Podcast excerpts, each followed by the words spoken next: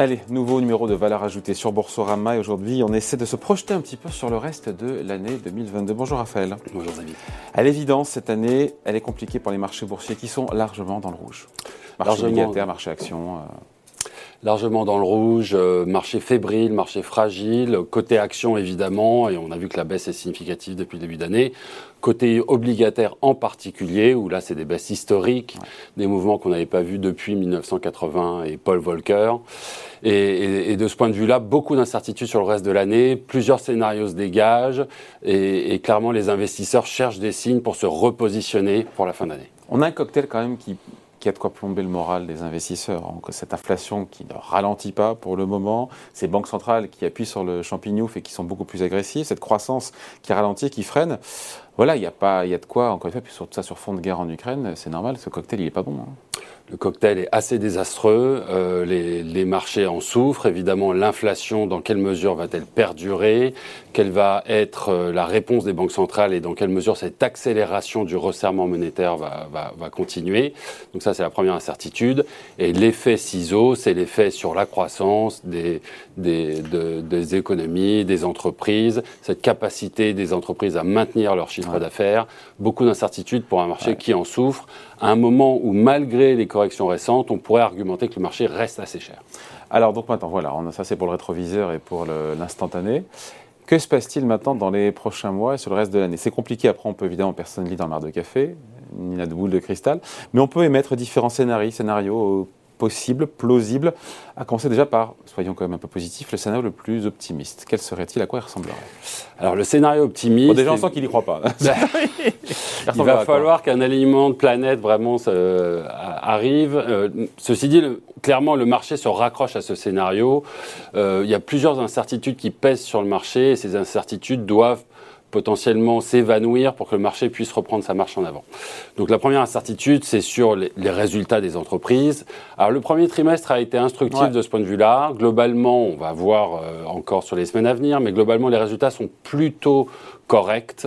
En particulier en termes de chiffre d'affaires, les entreprises ont été capables de passer cette hausse des coûts dans les prix, de manière assez agressive d'ailleurs, et donc à maintenir une croissance du chiffre d'affaires robuste. Un bon exemple, c'est le secteur des biens de consommation quotidienne. Des entreprises comme Heineken, Danone, Procter & Gamble ont réussi à maintenir ce chiffre d'affaires grâce à des hausses de prix très, très significatives. Et donc, globalement, la tonalité des managers sur les conférences d'annonces de résultats est plutôt positive. Ces managers d'entreprise reconnaissent les difficultés actuelles, mais semblent assez confiants sur le fait que le consommateur va pouvoir porter un petit peu la croissance des chiffres d'affaires. Donc ça, on oublie le cas Netflix quand même. Hein. Alors il y a eu quelques catastrophes, vous avez raison. D'ailleurs, on parle souvent de dispersion, d'écart, de performance. On les retrouve aussi dans ces résultats. On a un grand pot pourri de performances différentes d'une entreprise à l'autre. Sur Netflix, c'est pas si dramatique que ça non plus. L'impact sur le cours était dramatique, mais bon voilà, ils ont un peu plafonné, perdu quelques clients, c'est pas non plus... Alors sur la dimension tech, on a une thématique assez particulière. Clairement, il y a une bulle de croissance sur la tech à la suite du Covid. Le Covid a finalement fait que la croissance des années à venir sur les segments technologiques a été amenée de quelques mois, quelques années plus tôt. Et aujourd'hui, l'ensemble du secteur technologique souffre de l'éclatement de cette bulle de croissance d'une part, qui, couplée à des multiples très élevés, des multiples de valorisation très élevés, fait que les valeurs technologiques souffrent énormément. Mais ce n'est pas nécessairement représentatif de l'ensemble de la couleur qu'on entend sur les annonces de résultats. Et puis, une dernière thématique aussi qui semble assez positive pour les mois à venir et sur lesquelles le marché se raccroche, c'est la thématique de la réouverture, le voyage, le loisir, les compagnies aériennes. On a, semble-t-il, des intuitions autour de l'idée que l'été sera positif, que les gens ressortent à nouveau et consomment à nouveau autour de ces thématiques de réouverture. Donc voilà, donc dans ce scénario optimiste, il faut que les résultats des entreprises suivent et qu'il n'y ait pas de mauvaise surprise. Il faudrait peut-être aussi que la guerre en Ukraine cesse. Alors, on a évidemment, malheureusement, la dimension géopolitique. La personne n'a la main. Très difficile de prévoir la suite. Elle est importante, cette dimension géopolitique, non seulement pour une question d'incertitude, évidemment, mais aussi sur la thématique matières premières. Les matières premières font souffrir les économies, les marges des entreprises s'en ressentent. Il va falloir un petit peu d'éclaircissement sur la dimension géopolitique. Alors dans la géopolitique, d'ailleurs, on pourrait inclure la Chine. On a aujourd'hui de plus en plus à l'esprit des investisseurs cette dimension zéro Covid de la politique chinoise, de la politique sanitaire chinoise qui pèse. Elle pèse sur l'économie mondiale, elle pèse sur ces thématiques de chaîne d'approvisionnement. Le pouvoir en place est très strict dans l'application de cette politique, probablement d'ailleurs pour des bonnes raisons, ça vaudra peut-être le coup d'en reparler, mais évidemment cette politique zéro Covid, elle est conforme au contexte chinois actuel. Et ça, évidemment, il va falloir peut-être que le gouvernement desserre les taux, desserre les traintes pour que l'économie chinoise puisse repartir, que les chaînes d'approvisionnement puissent se fluidifier. Donc ça, c'est un facteur aussi à suivre. Et dans ce scénario, il y a aussi évidemment l'inflation qui enfin se met à atterrir dans les mois qui viennent, ce qui permet aux banques centrales de ne pas avoir la main trop lourde. Alors l'inflation, c'est clairement le centre du sujet. Et pour que tout ça s'aligne, pardon, mais bon bref, non c'est vrai. D'où la grimace de départ. Ah, ouais. Mais effectivement, l'inflation, c'est le centre du sujet. Là, le marché s'accroche à l'idée que peut-être l'inflation aurait atteint un plateau et peut-être que sur la deuxième partie de 2022, on va avoir des signes de décélération de l'inflation qui permettraient de garder, de donner des marges de manœuvre finalement aux banques centrales à l'avenir pour peut-être décélérer un petit peu sur ce rythme de resserrement. Donc ça, c'est vraiment, ça fait beaucoup de conditions économiques, des conditions géopolitiques, des conditions d'inflation, qui feraient que finalement le marché pourrait reprendre pied. Quelle performance on peut espérer dans ce scénario rose ? Alors c'est difficile, hein. On peut faire quelques calculs très basiques. Quand on regarde la croissance mondiale l'année prochaine, on l'estime à 2, 3, 4% en fonction des géographies. Donc ça, on peut dire que la croissance du chiffre d'affaires des entreprises pourrait être estimée à 2, 3, 4%. Si vous rajoutez un petit cocktail de levier opérationnel, de rachat d'actions, on pourrait avoir une croissance des profits par action à 6, 7%. Donc un marché qui aurait ce potentiel de croissance à valorisation constante. Voilà une grosse hypothèse. Aujourd'hui, on est à des niveaux très dépréciés sur les actions, moins 10, etc. Donc la marche entre moins 10 et plus 6, 7 est importante. Donc ça, c'est le scénario le plus optimiste, un maintien des multiples en l'état, une croissance au rendez-vous, pas de scénario extrême en parallèle et un vrai potentiel de hausse dans ce scénario, encore une fois, très rose. Je ne vous demande pas de mettre une probabilité sur ce scénario. Ce n'est pas le scénario central. Le scénario central, c'est peut-être malheureusement un scénario qui est le pendant d'ailleurs de ce scénario rose, qui est un scénario plus pessimiste. En tout cas, chez nous, chez Tikehau, on est clairement dans ce camp-là. Le scénario pessimiste en termes de probabilité nous semble beaucoup plus certain.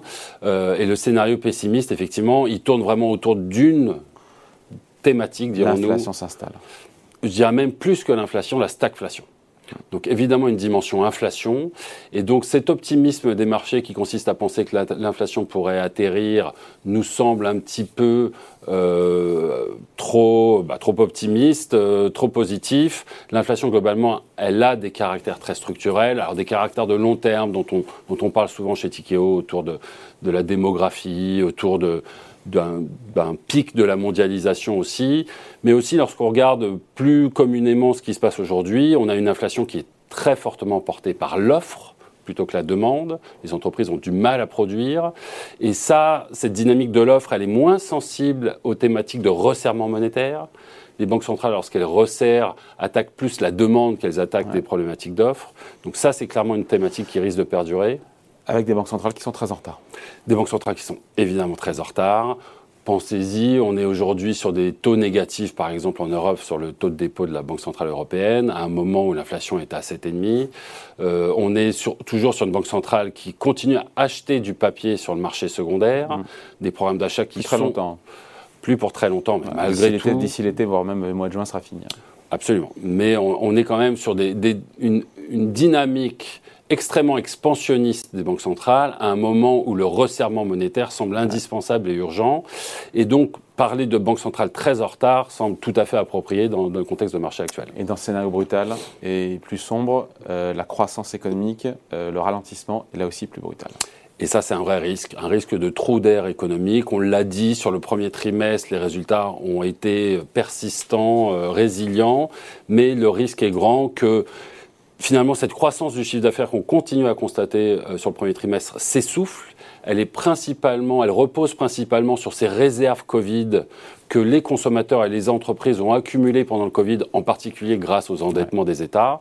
Ça risque très fortement de s'essouffler. Cette capacité de passer les coûts dans les prix, le pricing power, lui aussi va s'essouffler. On ne peut pas augmenter les prix à l'infini de ce point de vue-là. Et puis, on le constate chez Tikehau aussi, dans nombre de dossiers qu'on suit, il y a vraiment un risque d'effet ciseau chez les entreprises, une décroissance potentielle du rythme de croissance de chiffre d'affaires, d'une part, parce que, encore une fois, on va passer beaucoup d'argent à la pompe ou à acheter de la nourriture au supermarché. Et des coûts qui augmentent. Les coûts augmentent chez tout à chacun. Et les marges. Donc un effet négatif sur la partie revenu et sur la partie profit, des marges qui sont compressées du fait de cette dynamique d'inflation, de matières premières ou de chaînes d'approvisionnement. On ne passe pas, Raphaël, sous silence le scénario du pire, et j'ai envie de me dire, mais ça peut être encore pire que ça. Qu'est-ce qu'on va décrire là ? Déjà, c'est pas très rose, ouais. Je m'en excuse. Et c'est vrai qu'à ça se rajoute... Non, mais on met tout sur la table. C'est l'objectif de cette vidéo, c'est de mettre tous les scénarios sur la table. Hein. Absolument. Et donc, le dernier peut-être scénario dans ce cas-là, c'est un scénario de l'extrême. Et c'est vrai que finalement, ce risque de l'extrême, il est assez élevé aujourd'hui dans le marché. On a donc une dimension géopolitique dont on parlait. L'Ukraine est très difficile à prévoir. La suite du conflit est très difficile à prévoir. On a un vrai risque d'embrasement, peut-être nucléaire malheureusement, ou peut-être même d'extension du conflit à d'autres pays. On parle de la Moldavie, on verra, mais dans tous les cas, il y a un risque extrême ici.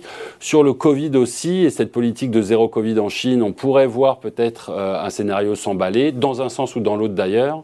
Si la Chine se met à resserrer les l'étreinte, ça pourrait avoir un impact en termes de confinement. Aujourd'hui, 25% de la population chinoise est confinée d'une manière ou d'une autre. Donc c'est très important. 400 millions de gens, quoi. 400 millions de personnes. C'est très important. Si on arrivait à un confinement généralisé en Chine, là, il y aurait un vrai risque de scénario d'extrême. Voire même inversement, si la politique zéro Covid était amenée à être abandonnée, on a un risque sanitaire qui est fort, avec un pays qui a un système de santé plutôt fragile et un potentiel pour que le Covid reparte à travers la Chine. Donc des scénarios aussi extrêmes qui existent dans ce marché et qui incitent à la prudence. Pour celles et ceux qui nous ont suivis jusqu'au bout et qui sont encore en vie, qui ne sont pas encore pendus, sérieusement, on se dit quoi ? On tire une croix sur 2022 ? On tire peut-être pas une croix dans la mesure où, certes, les marchés sont très chers et donc la prudence est de mise. Garder des liquidités de côté semble important. Enfin, ils sont très chers. En même temps, il était beaucoup plus il y a encore un an. Hein. Ils étaient beaucoup plus, mais tout le monde voulait acheter. Hein. Ils restent chers sur des historiques longs et peut-être qu'ils n'ont pas suffisamment corrigé compte tenu du contexte. Donc c'est clairement une thématique, être prudent dans son allocation. Maintenant, ce retour de la dispersion, ces écarts de performance, de rendement, de valorisation qui s'agrandissent entre les gagnants et les perdants. D'un secteur à l'autre, d'une entreprise à l'autre. Aussi. Exactement, et on le voit à travers la tech, par exemple, en ce moment, contre les industriels ou la réouverture. Il y a vraiment des grandes dichotomies de marché qui se mettent en place. Ça doit permettre de la sélection de valeurs pour l'investisseur qui fera le travail fondamental d'analyser ces tendances et les business un par un. On doit pouvoir générer de la performance à travers cette sélection de valeurs. Ouais. Il faut un thème, il faut bien discriminer parce que sinon on ne peut plus acheter le marché. Il faut... Et d'ailleurs, on cherche les pépites. Quoi. Absolument. D'ailleurs, on dit souvent chez Tikehau, on est passé d'un marché d'allocation d'actifs qui était porté par une politique de taux bas depuis des années, à un marché de sélection d'actifs où il faut être aujourd'hui très exigeant dans le choix des valeurs qu'on fait dans son portefeuille. Allez, merci Raphaël. Merci David, à bientôt. Valeur ajoutée revient dans quelques jours, ici chez vous, sur Boursorama.